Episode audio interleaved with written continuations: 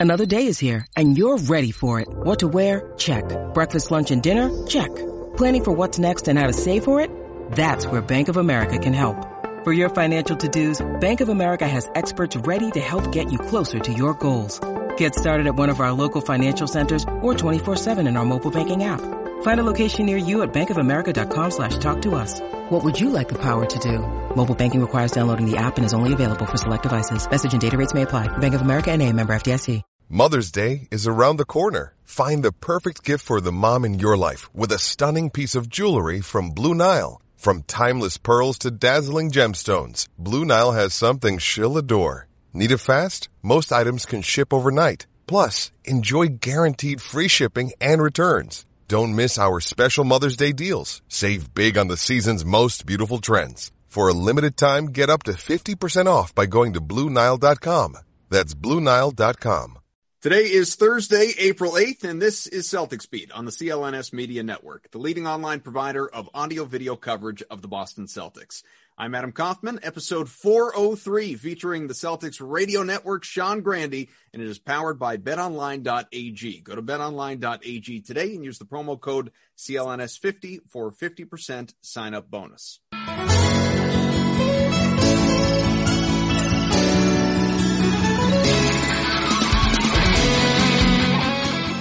All right, what's up, everybody? Welcome on in. Another nice new edition of Celtics Beat. Great to be here with you. I'm Adam Kaufman. You know Evan Valenti, and you certainly know this other guy that is here with us, good friend of the program, Sean Grandy, of course. Uh, long time. I, I always say it because I know how he feels about it. Long time. Used to it now. Radio. I get it.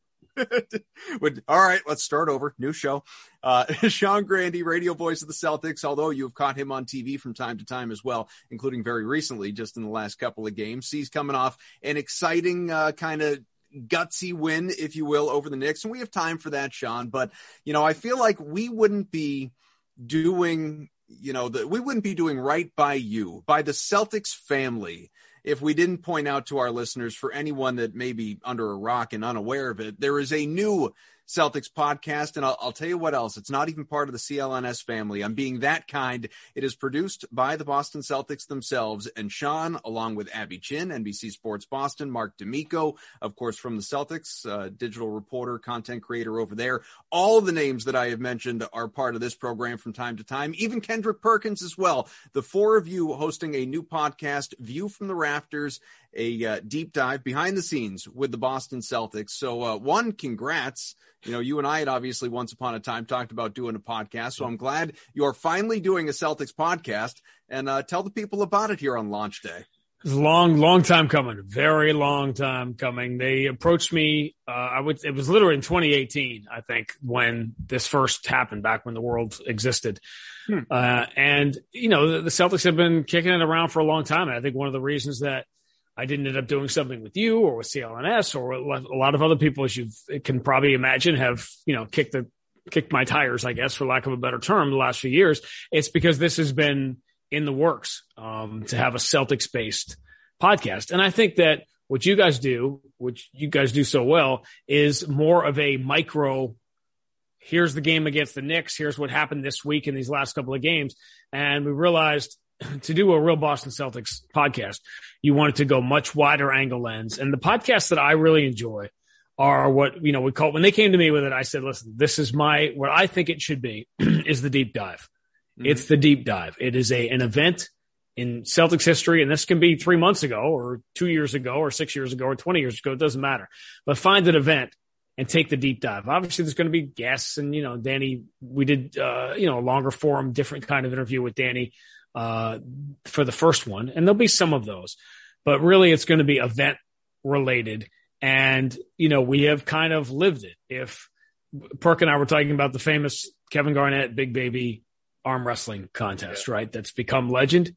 Well, Perk and I were right there. It happened two feet from us, right? So we, again, being the longtime voice of the Celtics that you and others like to, uh, like to hit me with, which is code for you're old and I, I get it.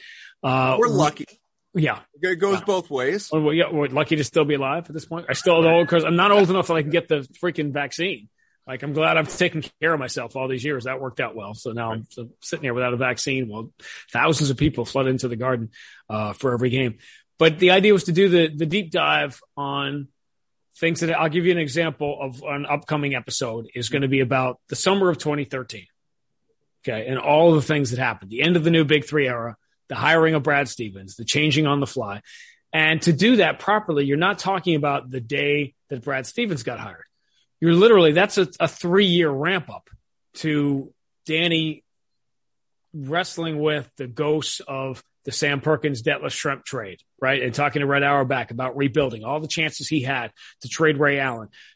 And what led to him not doing that. And then the opportunity coming to make all these pivots, the great Doc Rivers dilemma of should he stay or should he go? Could he exist in the league Tuesday night league pass world and not in the ABC TNT microphone on my jacket world?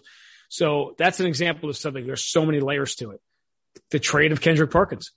And obviously we got Perk anyway as one of us, mm-hmm. but all of the things that led up to it, that's a dividing point. As you know, we've probably had this conversation. The new big three hour is divided into three parts. The first one, the first dividing line is the Kevin Garnett injury, and the second one is the Kendrick Perkins trade.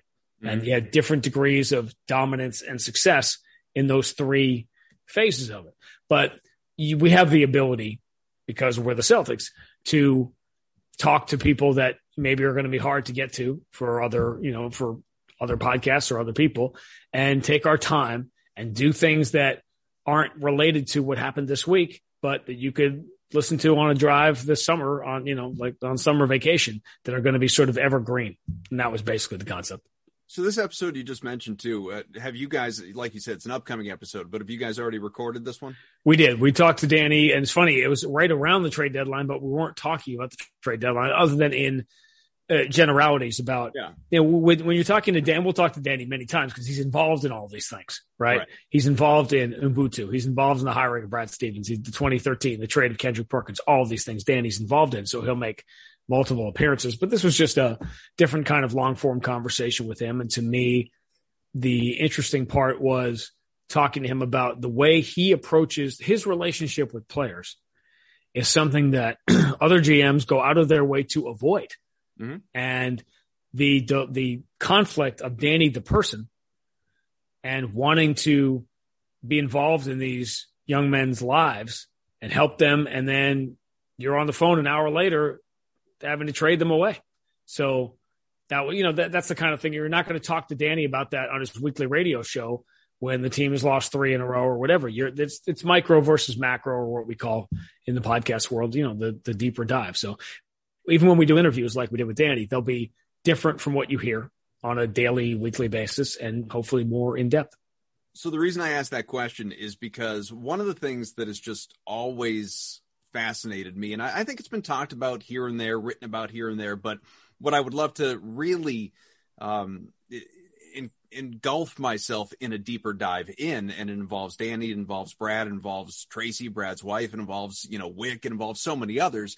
And maybe you guys got into this, maybe you didn't, but I'm sure you know the backstory. Just you being, you know, with your friendship with Brad and others is the when he was hired back in in you know basically July 4th 2013 and uh, and I was excited about it. A lot of people who were fans of Brad's at Butler were, and I wrote about it at the time for the uh, the Globe's website. Just you know, this guy's going to do big things, and you know, hopefully he does, obviously. But he's already achieved quite a bit in his time in Boston. The fact that in this era of news reporting, news gathering, social media, Twitter reports, uh, like I mean, there wasn't a sniff of that Brad hiring anywhere, hadn't been floated, hadn't been rumored, didn't exist until the Celtics sent out the press release that he was hired. And uh, that's been true since of extensions that he has signed and things along like it just Brad, you know, that Brad being, being, you know, sort of that cloak of secrecy. And it helps obviously when your agent is your wife. That's a big part. Yeah. But the, but the fact that like that stuff, just a deeper dive into that whole process of hiring I'd love to hear. You'll be a satisfied customer because uh, that that's the idea. That is the basic concept is to tell these stories that either haven't been told or they haven't been told in, in a certain way. And again, having the example, pick something from the last couple of years. You have three of us or four of us or wherever it happens to be in any given uh, episode. We've all had different views of it.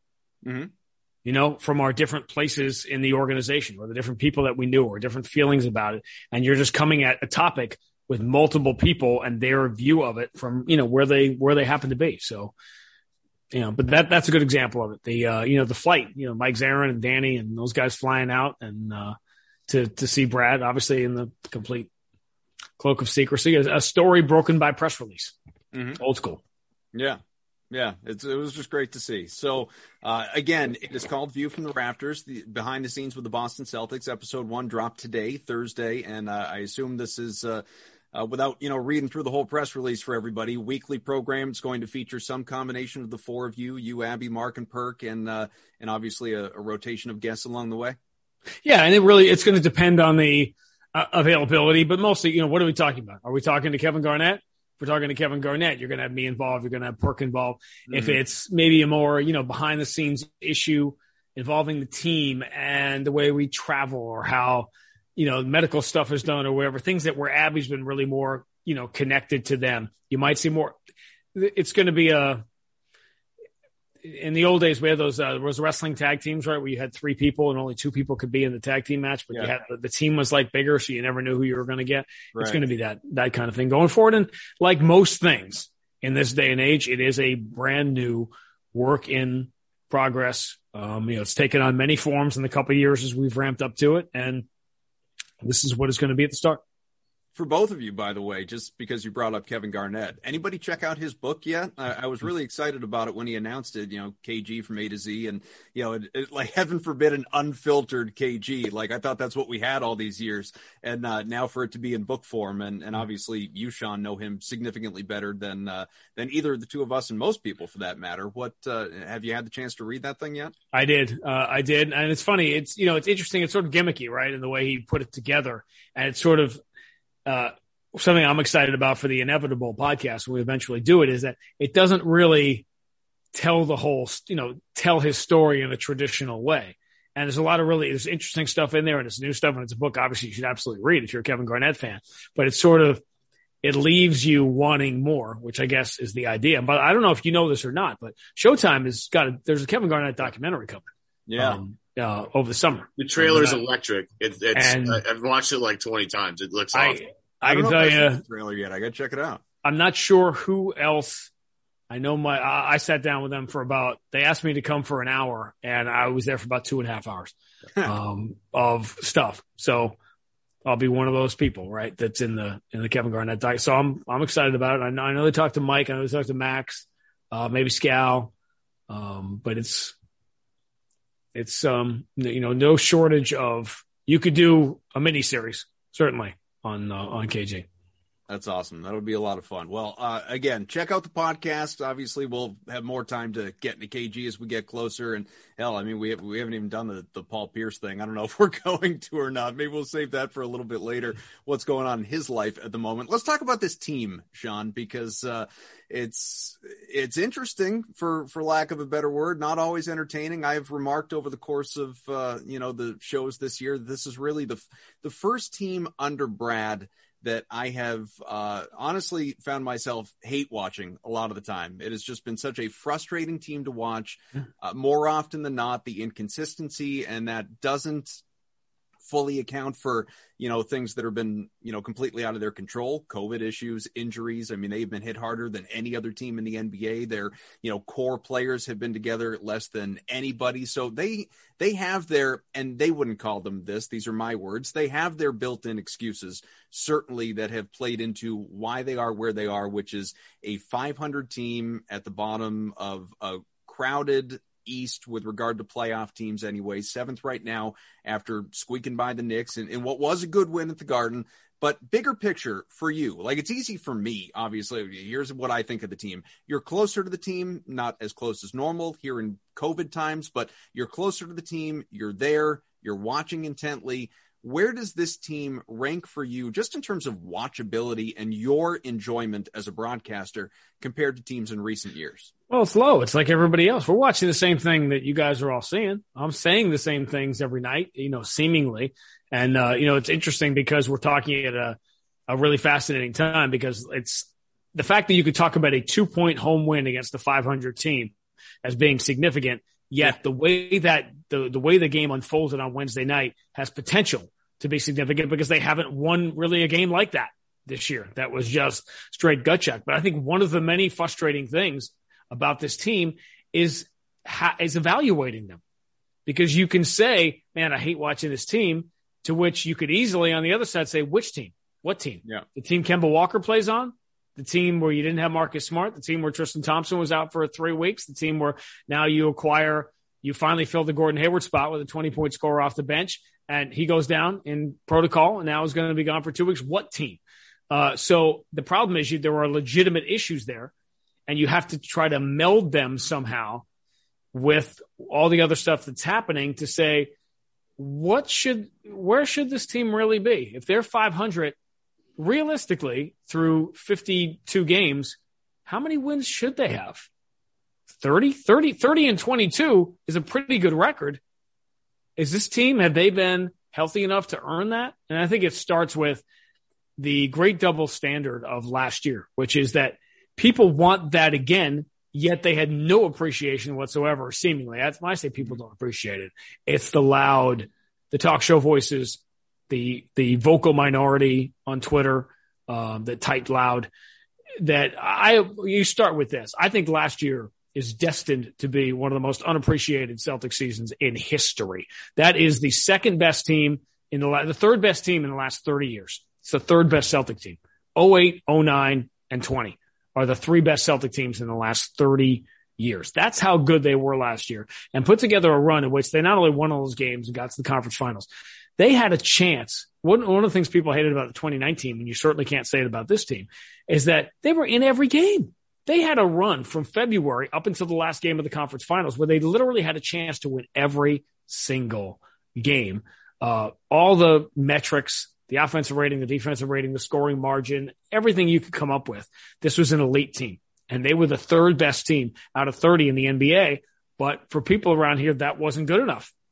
And so at some point you shrug your shoulder, like you lost Kyrie Irving, Al Horford, Terry Rozier, Marcus Morris, you got Kemba Walker, who was healthy for part of the year. That's what you got in exchange for that. And you got significantly better. And again, with the third best team out of 30, that's not good enough. Okay. Well, I'm glad your kids constantly get A's. And I'm sorry if I'm sorry if they don't, if you know, they, when I feel bad for them when they come home with an A minus or a B plus, it's probably an unpleasant place to be. But I think we've lost sight of that. And we, you and I have had this conversation before about the when you have a high for 20 years, like Boston has had, mm. it's hard to get excited about the conference finals. My first year with the Celtics, that team hadn't been in the playoffs in seven years. They go to game six of the conference finals, and you remember they wanted to have a parade for that team. Two years earlier, they literally had a parade for a player who won a championship on another team.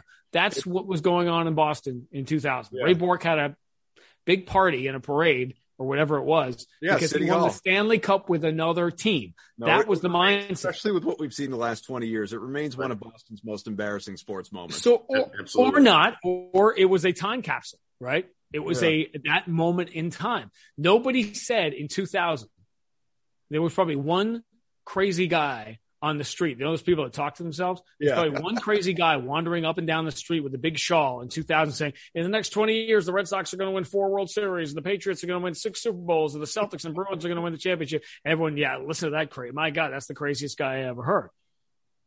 And yet that happened. So I get at some level why the conference finals isn't as exciting as it was 20 years ago. Mm. But we got to have some sense of the realistic nature and then the bigger picture issue, which is to me, this was a transitional year of leadership in which all of a sudden Jaylen Brown and Jayson Tatum, it became their team. And I've said this in some ways, many, and this is, this sounds like I'm, I'm hitting those guys and I'm not, but it's very normal and a very natural evolution. But when those two guys stop waiting for someone to come and lead them and start leading themselves, that's when this thing is going to turn around. I think Jaylen has done it a lot this year. I think a lot falls on Tatum because a lot is expected of him because we know who he can be as a player. But being 23 and 24 years old, and Tatum just turned 23, mm-hmm. um, you know, Paul Pierce, when he was 26 or 27, came out to a post game press conference in the playoffs with his head wrapped like yeah. Ebenezer Scrooge. He was a lot older then than these guys are now. It takes time to become leaders. And uh, I have faith that these two can do it. But man, how many times this year, Adam, have we looked down on the floor There were moments in the fourth quarter, some of the Kemba games when he was out, when Marcus was hurt. Robert Williams is the oldest player on the floor yeah. in the fourth quarter. Yeah. Hi, have we lost? I, I know everybody, we're Boston, we're the Celtics, we're championship driven. Okay, how about looking at the realistic nature of where this team stands? And that is an exceptionally long play by play guy's answer to the question that the Celtics are not one of the elite five or six teams or actually you've never had a year like this. there's eight teams at the top, there's eight teams at the bottom, everybody else in the middle. And as is viscerally demonstrated by the Sixers the other night. The Celtics right now, as constituted, are not a championship caliber team, but they could turn this thing around. They could win a playoff series. They could scare the heck out of the Nets of the Sixers in the second round. And that to me, that turns the cable car into a building block into next year. Yeah, the leadership thing is interesting because I always expectations are obviously with the success they've had over the past couple of years, going to the Eastern Conference Finals through the past four years, they you know expectations change, right? The, the you know going to Game Seven against LeBron and the Cavaliers, and you know you're a Terry Rozier a couple of made threes away from going to the NBA Finals and you know getting absolutely steamrolled by the Golden State Warriors. You know that team has no expectations. You're playing with house. Evan, check me on this, Evan. Yeah. I always thought the Celtics would have won the first game. They would have won the first game out there. Right. And then got then lost the next four. Yeah, right yeah. after that, I always yeah. felt like they would have stolen one of the games out there. Probably that first game, and people would have been going crazy. And then real life would have. Well, the one, the one thing I'll say about Boston, and just as a real quick side tangent here, the, the, one thing I'll say about Boston and those Golden State teams is Boston was never really afraid of those teams. Like I remember I got in a little bit with Michael Thompson about it on Twitter. I was like, Hey, Mike, Michael, why does it seem like that Boston always plays them tough? I remember Boston went into Oracle when nobody was winning there and they went in there and, and won a game and they were shorthanded in that game. I mean, it was like, I, I was at the uh, double. Sean's tweets about it, or like that. Yeah, you know that I have that number. Nobody's been better. State well over the last handful right. of years. In the in the Golden State era, starting in 2014, right to now, the Celtics have the best record and scoring differential against the Warriors than anybody I, in the league. I was at the game, the double overtime game, where they were on like what 25 straight, and the next night they lost to Milwaukee because they Milwaukee, were in Boston. Yep. Yep. Boston had no business being in that game, but and, and Sean, you were there. It was like an event. Everybody was great. Was there. Everybody. I mean, I, I have. I was fortunate enough to have good, you know, tickets for that game. You know, within three rows of me was Robert Kraft, John Henry, uh, Wyc, uh, Devin McCourty, Logan Ryan, LeGarrette Blunt. I mean, it was anybody who was anybody was there. And they just, for some reason, for that particular Golden State team, they were not afraid of that team. And I asked Michael why. and He said, because that team learned defensively, you know, that this is where the game's going to be won. They were never like, they knew that, that every assignment, every, every possession mattered. And because they treated every possession like that, they were able to hang in games. But, you know, as we try and get back to, yeah, right? yeah, right. Exactly. Al was a big part of that. Um, but getting back to my original point, you know, this team has expectations now, right? You have a Jayson Tatum who for the first time in his NBA career has to really carry and shoulder load, as you mentioned. You have J- Jaylen Brown, who's done a really good job of being, you know, a vocal leader, at least with the media, trying to explain things. And of course, sure. last night, you know, talking about how him and Jason talked before the game, how they block out the noise, and and maybe last night was a turning point. But my point with that, with everybody, is this: like, look, Steph Curry and Klay Thompson that went title, they were in their mid to late twenties. You know, LeBron took him a while, took him another team, Dwyane Wade, Chris Bosh to win an to win an NBA champ. Like winning an NBA champion, if it were so easy, then every team would have one, and you know you would have uh, a different team every season. But unfortunately for for fans and you know for people, like storylines change throughout the season. And just because it's been, and I know it's been frustrating for a lot of people for a lot of different reasons, but like these two guys who project to be on this team for a very long time, as much as certain members of the media want to tweet that they'd rather get rid of Tatum right now because they don't like his body language or something. I don't, I don't get that. But this team is going through some really tough growing pains and eventually they will come out the other side. I refuse to believe that guys as talented as Jaylen Brown and Jayson Tatum aren't going to figure things out eventually, whether it's this year or next year, and and launch themselves into the next stratosphere. This, this is a, it's just been a weird two years of NBA basketball. All right. We're still in the middle of what I call the weirdest time maybe in NBA history with the shutdown last year, the bubble playoffs, the shortened off season, and the COVID stricken season that has really infected the Celtics in a really negative way. So as, as, as much as I want to say this season has been frustrating, maybe this season, Sean, in a way is sort of necessary for these two guys to realize truly what the potential is and what they need to do to get to where they want to be as perennial contenders every single year and going, you know, to the Eastern Conference and NBA finals along with the LeBrons, the Durants, the Currys of the world. Sounds a lot like our broadcast uh, throughout the course of this year, but it's it's no fun to go Right. through it when you have to go through it, and Yeah. I understand that, I get it, but I just don't think anyone's been realistic about the talent that has left and what you have now. And so what happens is when you say that, then people say, well, that's, that's, that's Danny's fault and it's Brad's fault that, that people are leaving.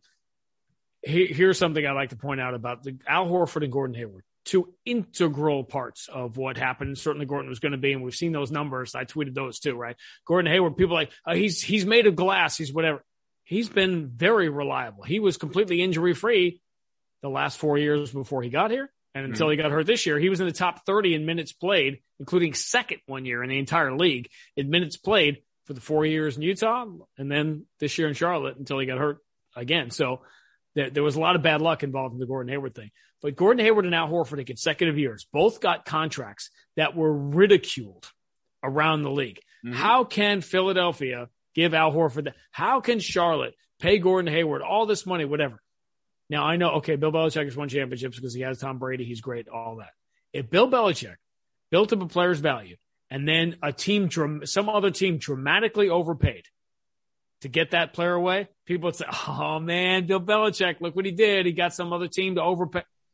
And yet it happened here with Horford and Gordon Hayward. You know what the Celtics want something they really missed this year? Gordon Hayward, Mhm. that spot. Because not only did you not have Gordon Hayward, you didn't even fill the spot. We've Not to mention all the guys. Second he left. We've been harping on that on this program. since the Significant. Second he Very left. significant. Uh, Brad has talked about this and he's right. It, again, because it's so weird, the bubble, we can't really put our head around it. Brad Stevens said it's, he, he said it early in the year with me. I know people don't always hear. I just recently came to my attention that apparently these Celtic games are televised. Uh, I wasn't aware. Yeah, I did not. there. I did not know. Yeah. I thought we would. In any case, so you know, a lot of stuff Brad says, and I know that people are all excited. People are finally catching on to the the segment I do with Brad before the game. It's become kind of a cult thing. I know people are listening and they get a different side of him and all that. But a lot of stuff he says is going to slip through because people aren't going to hear it. But he said it again recently, and I don't think it truly resonated. That the best team, the best basketball the Celtics have played since he has been here, with the seeding games and the early playoff games last year in in August, uh, you know, into September, because that team was playing at a championship level. And by the way, we all use different websites and whatever, but 538, which does a great job with the project. The Celtics, by five or six games into the playoffs last year, were the favorite to win the championship. Hmm. Until OG Anunoby ruined everything, right? Kyle Right. Lowry was too far back out of bounds and nobody called him on. Uh, but that that's how well they were playing last year. And Gordon Hayward, you know, who eventually got hurt, was a uh, a big part of that team playing well. You didn't fill that spot, and so I get it. Uh, We we want what we want. We want the Celtics to be one of the two or three best teams in the league. And uh, suddenly there's a group of people that can't handle it that they're not. So fire the coach. Okay. Yeah, Brad will be out of work a long time if the Yeah. Celtics fired him. That'll last. You know, Dan- Danny Ainge, Danny hasn't done this. Well, this is a problem with being a general manager, right? For 18 years or 19 years, uh, people will say, "Well, he picked uh, the late Fab Melo and he picked Gabe Pruitt and he made these mistakes in the draft." I said, "Okay, you can. We can talk about all the mistakes Danny has made in the draft the same way you can talk about going after Mike Trout for all the times he doesn't. The 60 percent of the time he doesn't get on base. Mhm. Okay, that's fair, but he still gets on base more than everybody else.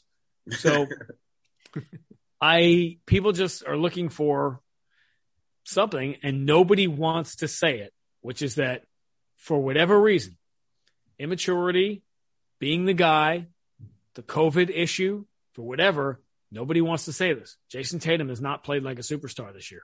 He hasn't. He's seen mm-hmm. flashes of it. We know what he has been, We know what he can be. He's still crazy young, but this is a transitional year for Jayson Tatum as he continues to figure out who he is going to be. And that's the reality of it is that Jaylen Brown, all star level, first few weeks of the season, and he dropped off when Marcus Smart got hurt, which I think was not a coincidence.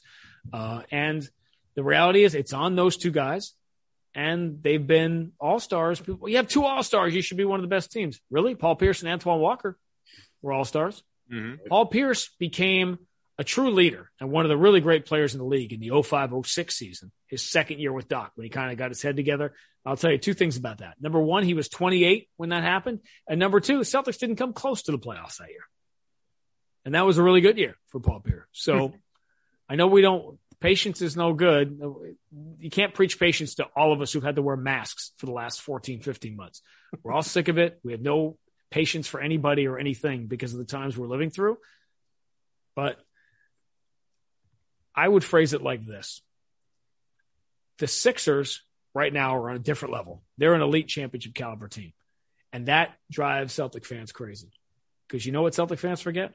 the last few years when you have been beating their ass over and over and over and beating them eight out of nine in the playoffs. Joel Embiid did the Pedro, they're my daddy yeah. thing last right. year. And you don't think uh, eventually you can't beat everybody all the time, every year, over and over and over again. And the Sixers are geared up to play the Celtics because they've been beaten time and time again by the Celtics. Remember what happened last year? They won the first three games, the regular season series, and mm-hmm. sent out a tweet. Right. The team sent out a tweet saying, "We won the regular season series for the first time since whatever." How, how'd that look after the sweep in the playoffs? You know, they dropped the confetti early again. So, you know, when well, I, I, talked about this when I first came in the league, the Bulls had been so good, right? The Bulls, the Jordan Bulls had just finished their run when I first came in the league. Mm-hmm. And Sam Mitchell, who was on the team I was doing, the Timberwolves, said when we were going into Chicago, and they said, if you can beat the Bulls by 50, he didn't care who was still on the team then. You can beat them by 50, you beat them by 50 because when the new Big Three Celtics went into Chicago or Charlotte and they won the game by 30, everybody, we went on to the next town. That team remembered it and the same way the Sixers remember all those games. So eventually you're going to have to take a beating one of these years. And here's a year where the Celtics, in my view, still have a pretty good shot to get in the final eight. Final eight. We don't care about the final eight. We're Boston. Eight, final eight out of 30 with where this team was yeah. over the last couple of weeks. That'd be a heck of a save of this yeah. season. And it's still very possible. Let's take a quick break just to tell you this show brought to you by Bet Online, the fastest and easiest place to bet on all your sports action. Of course, football, as we know, long over. In fact, we'll be talking about next season pretty soon, but the NBA, NHL, MLB, all in full swing. You got uh, NBA title odds. The Nets, Kyrie Irving Kevin Durant, James Harden led Nets plus 225 to win a title. Defending champion Lakers plus 325 to repeat. The Clippers plus 575 with their new head coach. Of course, it's not Doc anymore. He's off taking care of business with the Sixers as we talked about. The Jazz at plus 800. I don't really believe that is going to hold, but if you do, maybe uh, lay a little cash down, get in at that number. The Celtics, if you do think they're going to turn things around to the uh, point of being championship favorites, well, plus 4,000 is where things stand at Bet Online. The Masters, as we know, just getting started. Uh, round one today, and uh, plenty of guys still in the mix. Great time to get some serious value on some of the best names in golf. Plus, you can get futures odds on every major left on the calendar, and there are a few. Bet Online has you covered for all the news, scores, and odds. It's the best place, best way for you to place your bets, and it is free to sign up. Don't sit on the sidelines anymore. Get in on the action. Don't forget to use the promo code CLNS50 to receive a 50% welcome bonus with your first deposit. Again, that promo code is CLNS50. Bet online, your online sportsbook experts. So, Sean, something that uh, Evan and I were talking about before the show, and I, I think that we've really last night post game listening to players was uh, a, a, real focal point for it. But even a couple days ago with Marcus Smart's comments, I think that was the night you were doing TV. So I think it was with uh, Max and and Wallach at the time post game. But you know, first you had Marcus calling out you know the the CLNS family here, yet calling out the Garden Report for being critical of him and, and his defensive play, specifically A. Blakely, who, as we know, has a podcast, uh, the A List, part of uh, the the podcast and networks here that we've got at CLNS. So Smart calls out Sherrod and the Garden Report, and then you have Tristan Thompson calling out Kevin O'Connor by name post game. Uh, you know, with after the report that he's not liked, he's a you know point. I've been in the league for you know forever. Find me one teammate that didn't like me, and all the stuff that had gone on with with KOC and and Chris Vernon as well from the Ringer,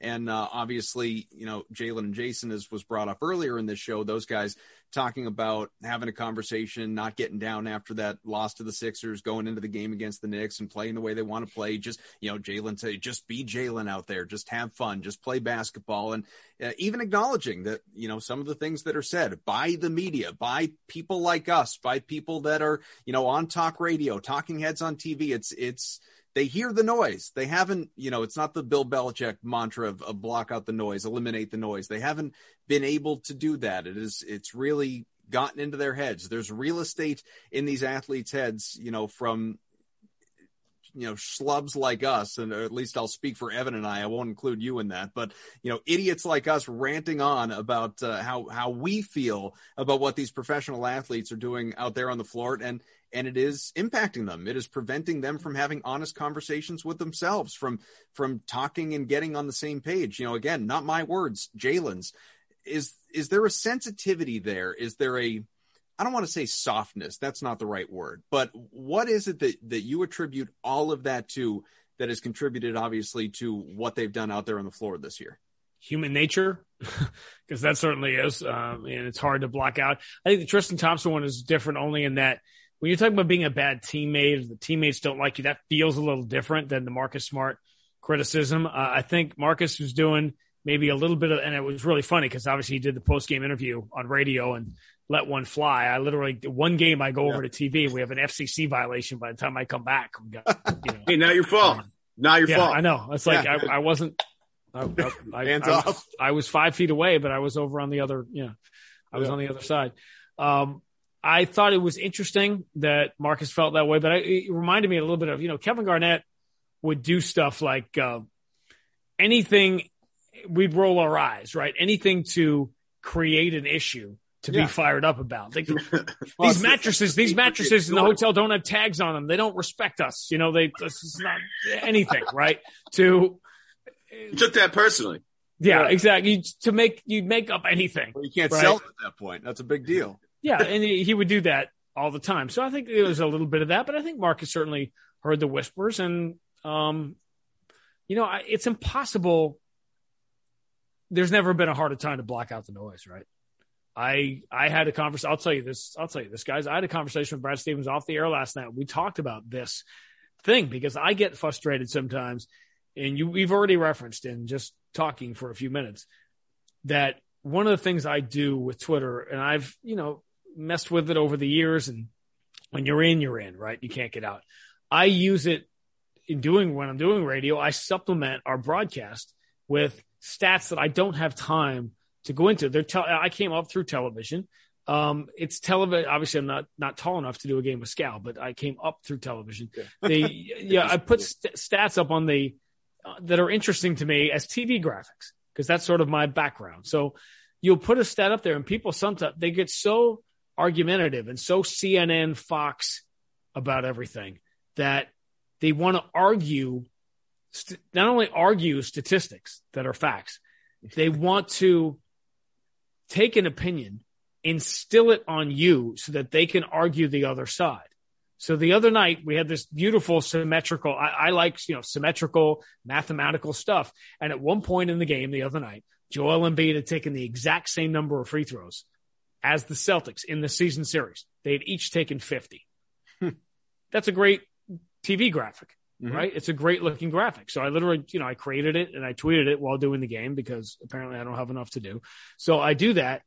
And people went in it for whatever reason, it went crazy. And then people are saying, well, over here, you're like Celtic fans, some Celtic fans like, but they're, the referees are screwing us and whatever. This is, this is ridiculous the way they're screwing us. And then you have other people here say, well, the Celtics, that's all they do is take jump shots, Grandy. Obviously, they're not going to get to the line. And I'm like, okay, people, I did not a insert an opinion into this is just a statistical fact that is interesting to me. And it it also gets annoying because that's what I say we say on the broadcast is that the Celtics are said that Joel Embiid is doing work on them. It's not about, but people just want to argue. And it was Brad who Brad said to me last night. He's right. Something Jeff Van Gundy had said to him about how taking all this stuff seriously. And maybe it applies to Marcus Smart. Maybe that's why it was on his mind, which is don't listen to opinions from people that you would not ask for advice. I thought, well, that's pretty good. Hmm. Uh, and you know, the, in the Twitter world, a lot of guys and players, I wish they would do it. Certainly not mentioning anybody by name, Kevin Durant, get off social media because it doesn't help you. There's no reason to engage. In my job, I consider people, it's so funny they call them followers because I've always considered them customers. You know, these are, it's, I am, my job is to serve Celtic fans in any way possible.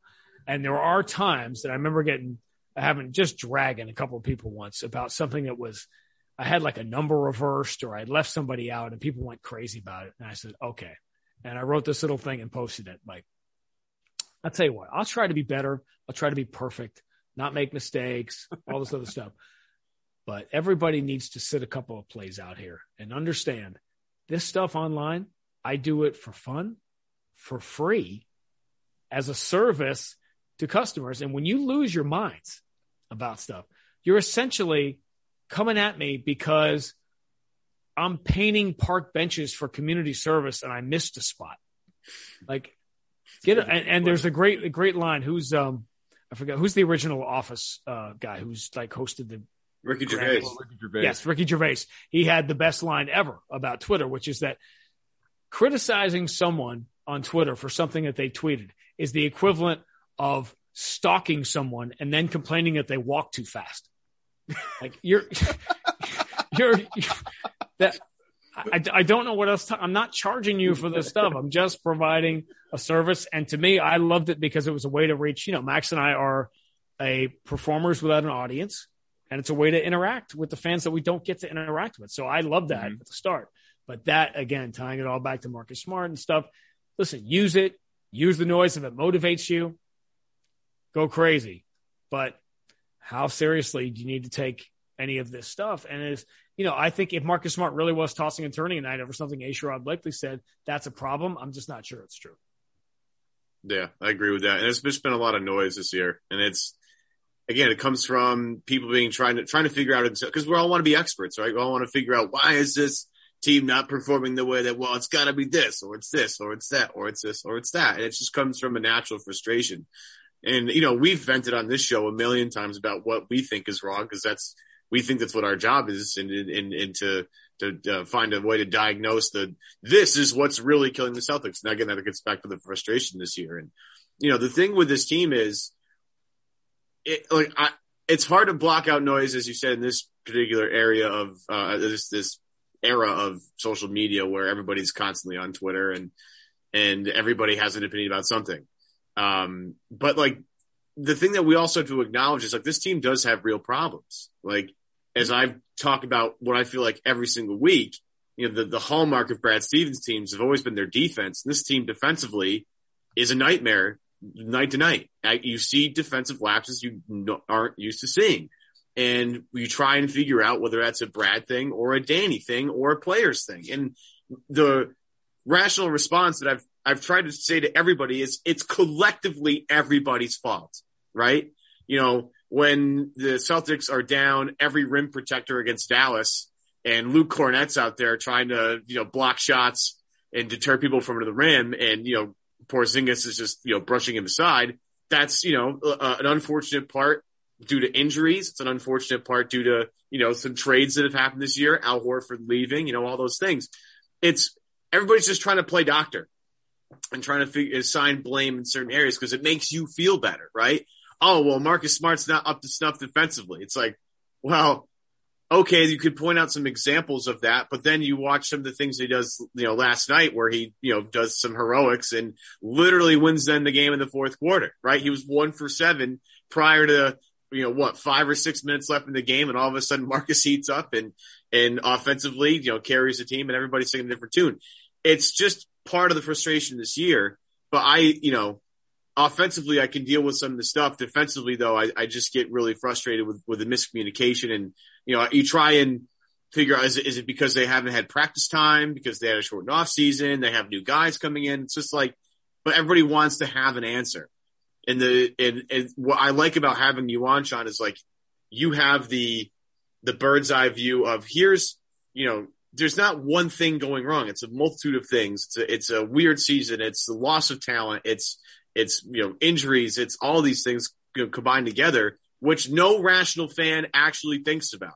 Right. Not hot takey enough, Sean. Right. Oxy- well, here's the, well, I'll say many things as I often do. rational fan is an oxymoron. Right. You're not supposed to be rational. That's your job. I'm not sitting here going, don't react badly. Don't scream that the coach should be fired or whatever. Be a fan. Be frustrated by the season. You should be frustrated. But if you want the real answers, unfortunately, it's more complicated than that. And as I said at the start, one of the things that makes this season so frustrated is that there are 50 things you could point at. And here's one, here's a great example of fans. What were they screaming all year long? Robert Williams. I want more Robert Williams. Robert Williams, Robert Williams, Robert Williams. Okay. I didn't disagree with that. But right now, you're better with Daniel Theis than you are with Robert Williams.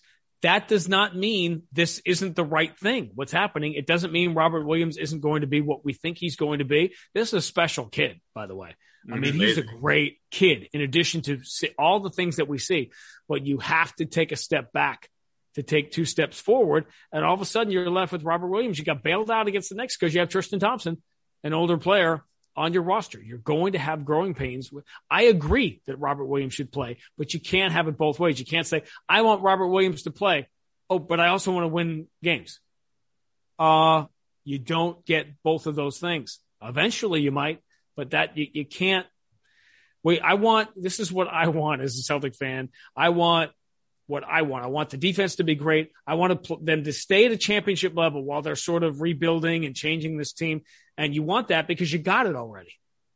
And instead of appreciating the fact that this team sort of rebuilt on the fly and you spent a year and a half at the bottom of the league, a year and a half. Mm-hmm, Other right. teams have been down there for six, seven, eight years trying desperately to rebuild or get back to the top.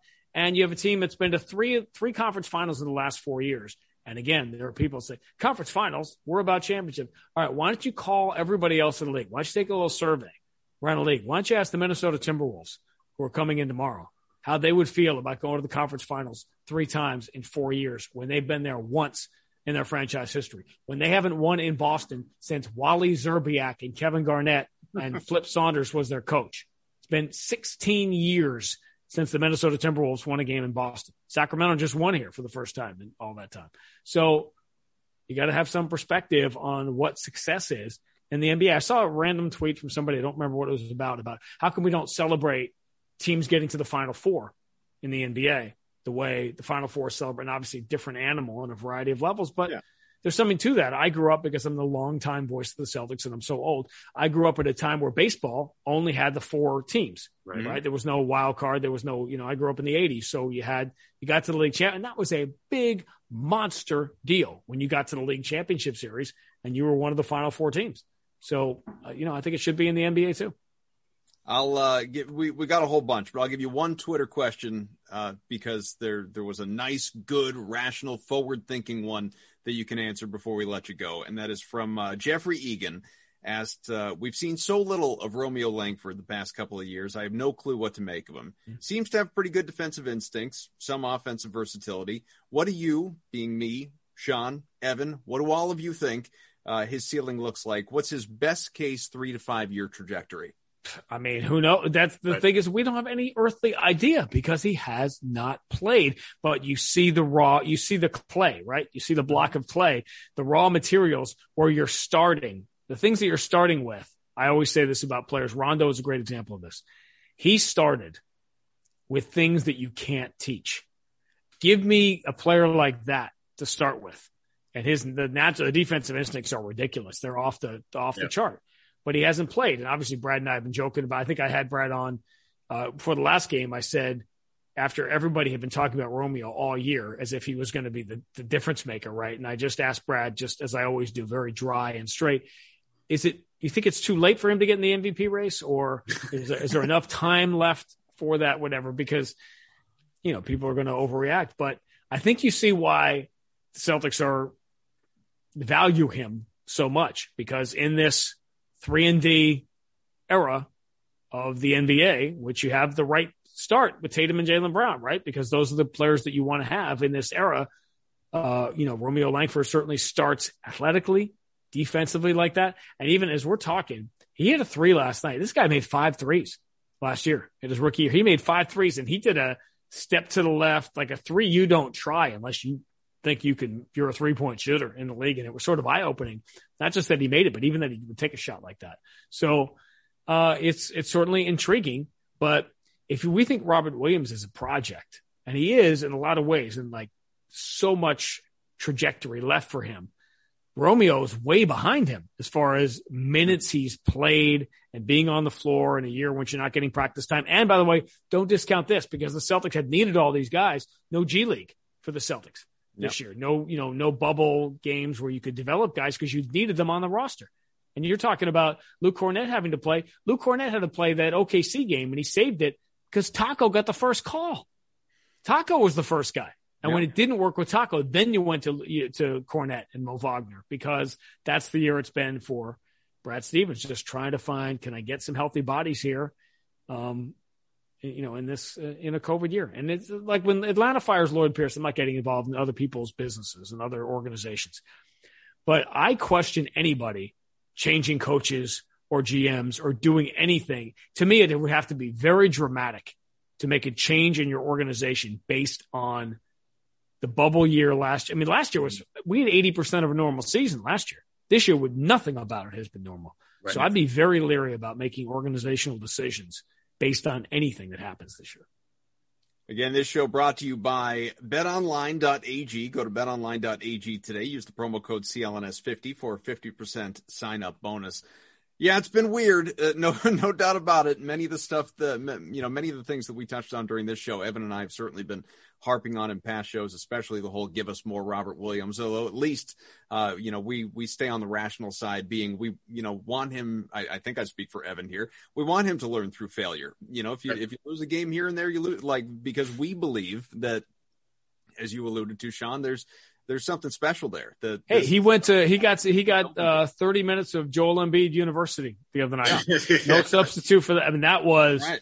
As I said in one of the calls. I said Joel Embiid just signed his report card after he had him in school all night. Yeah, We've got uh, torture you know, chamber of Joel Embiid for sure. It's not easy you wouldn't know it the way we've been talking, but the Celtics have won three out of four and have one more game on this homestand, uh, 7:30 Friday night, and then they hit the road for a few.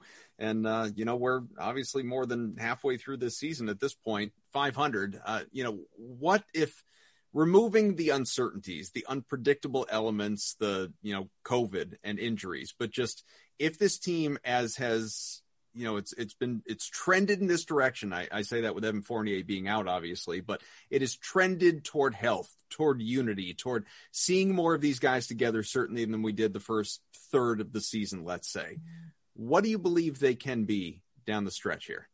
Well, I, I think the season clearly to me is about getting to five in the East. Obviously, four is better than five. You want to be four. Although, again, I'm leery about home court advantage because even that we're getting closer now, but we're still, we don't know in two months if a team that worked all year to get home court advantage, maybe they won't have fans and right. the other team they're playing will. We, we don't know. We mm-hmm. think we know. We had no idea what the playoffs are going to look like with fans and arenas and what home home court advantage is going to be. That said, you want to get the five because if you don't, forget the play-in thing. You know, if you get the six, you avoid the play-in. That's like one of those things like we barely made it, and then you look around and there's Giannis. So that's uh, you know there's like this comedic thing like oh we made it to six. We avoided the play okay well now go play those guys seven games. So clearly you want to get to to four five. And i don't know who's going to be there i think the celtics certainly will avoid the play in um, with the remaining schedule and just again the way it's trending. And eventually you got to figure they got to be healthy at some point. I think charlotte will fall I think New York is going to fall down to the play. I've said this from the beginning, and they keep then they lose by 40, and I look stupid. I still think Toronto is going to find their way into the play in. And you watch, they're going to be a dangerous team, right? They'll have Lowry and VanVleet and Siakam, you know, whatever, and they'll be in the play in and they'll get a new lease on life, which will be interesting.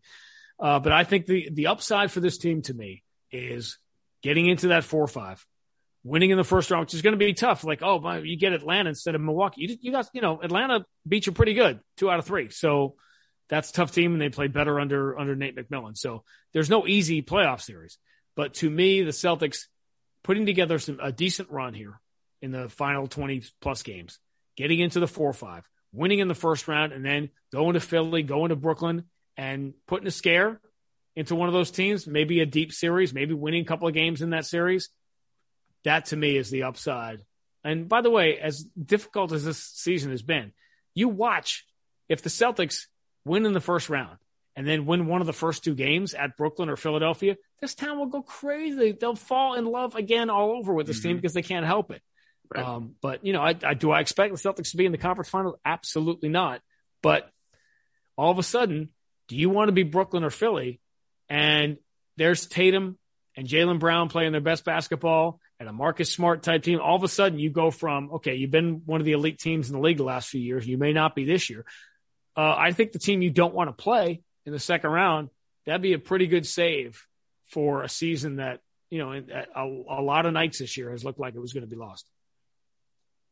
Again, one more game on the homestand, then an interesting, interesting ride the rest of the way. Hopefully, we see some more Evan Fournier real soon. We don't know uh, exactly how long he is going to be out. Obviously, that is the nature of health and safety protocols. It took Tristan Thompson missing a dozen games before he came back, and thank God he did because they don't win that game against the Knicks without him. That is for sure. Played well and. Uh, full strength. It's it's on the way, folks. We hope it is on the way. In the meantime, uh, Sean Grandy joining us again, voice, longtime voice of the Boston Celtics on the radio, uh, popping up on TV from time to time as well. And he's got a new podcast with Marc D'Amico, with Abby Chin, with Kendrick Perkins. It is, of course, uh, you know, one that you want to make sure that you check out here. It is uh, the view from the rafters, behind the scenes with the Boston Celtics. You can subscribe, you can check it out, and while you're at it, subscribe to Celtics Beat right here on iTunes. Thank you so much, Sean. Always a pleasure, and we'll bug you again. You can count on that. My pleasure, guys. Thanks for letting me have the like the full face and not pranking me like the TV guys. They didn't give me the Mike Gorman box to stand on. Uh, that same box, so I, I look like Harry Potter next to Scal's Hagrid uh, the other day. Cut you off at the at the nose. Yeah, and, I was like, you know, yeah, you can't. Wilson this, I'm like, this is not gonna this is not gonna work. We're really gonna do this, but I get it. Prank the new guy. There you go. For Sean, for Evan Valenti, I'm Adam Kaufman. We'll talk to you again next week.